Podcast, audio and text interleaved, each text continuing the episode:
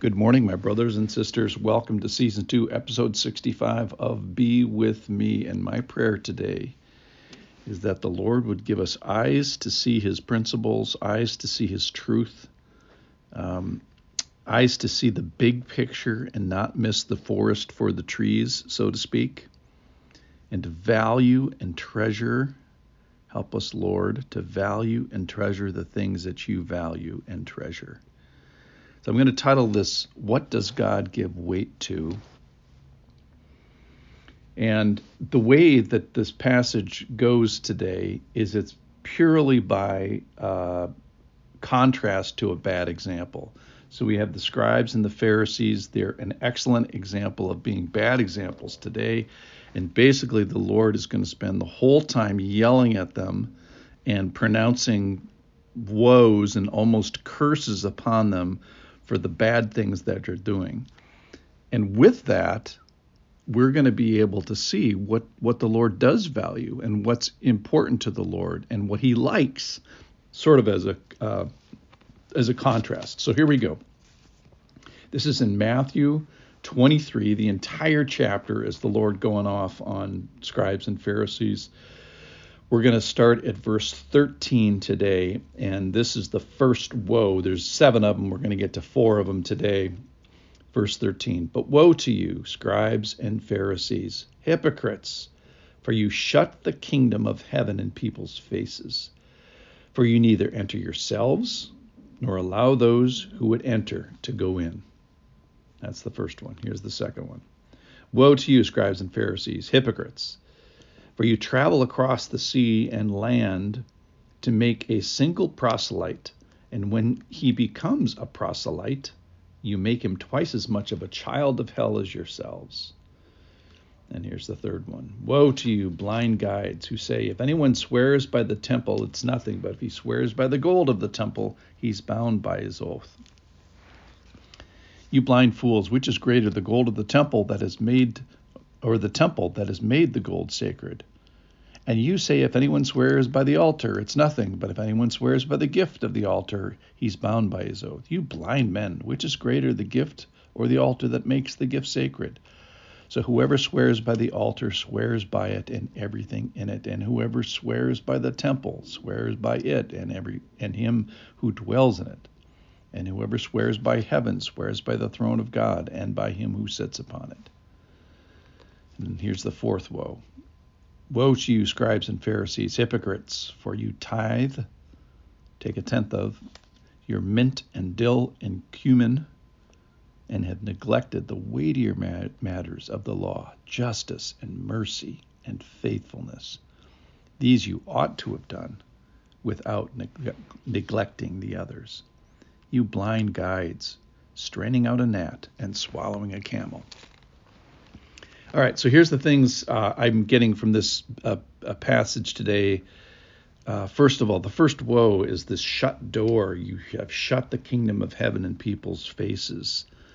And that is using your position, your teaching, your theology uh, to, to actually close the kingdom for other people. And I think this reveals that the Lord loves his kingdom and the Lord loves the people in his kingdom, and he doesn't like you actually keeping people out of the kingdom. Two is similar in the sense that he gets this proselyte and uh, calls them a ch- child of hell.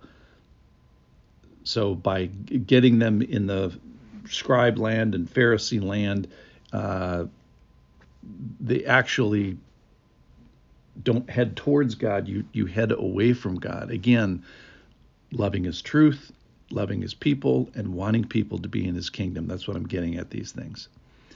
Then the third woe is all about this long section about what you take an oath to and temple versus the gold of the temple or the gift on the altar versus the altar. And I, I think it's it's leading towards the superficial dis- distinction versus plain speak it's these principles that he's getting at where uh, they're missing the forest for the trees, and that's really uh, described in the fourth woe. Woe to you, scribes and Pharisees! You tithe mint and dill and cumin and little garden spices, but you neglect the weightier matters of the law. And then he tells us what he cares about justice and mercy and faithfulness. So he goes big, big picture. Don't forget the, the details, but the but let's major on the on the majors. So here's what I get in getting at this. What's important to God, and all of this is by contrast. So the kingdom is important. The Lord wants people in his kingdom. He wants to facilitate others going into the kingdom and not facilitate others not going into the kingdom. He wants truth. He wants to give us eyes to see. I think four times, I think it was, uh, he talks about the blind guides and blind fools and blind men, and again, blind blind guys, guides. Uh, so he wants to give us eyes to see. Lord, may that happen today. And I think the Lord wants us to treasure the big stuff. Now, not not neglecting the details. Uh, and he says, don't don't neglect these things, but but major on the majors. Don't forget that the Lord is about uh, some big stuff, and we need to jump into His thought pattern and love what He loves. Gives give weight to what He gives weight to.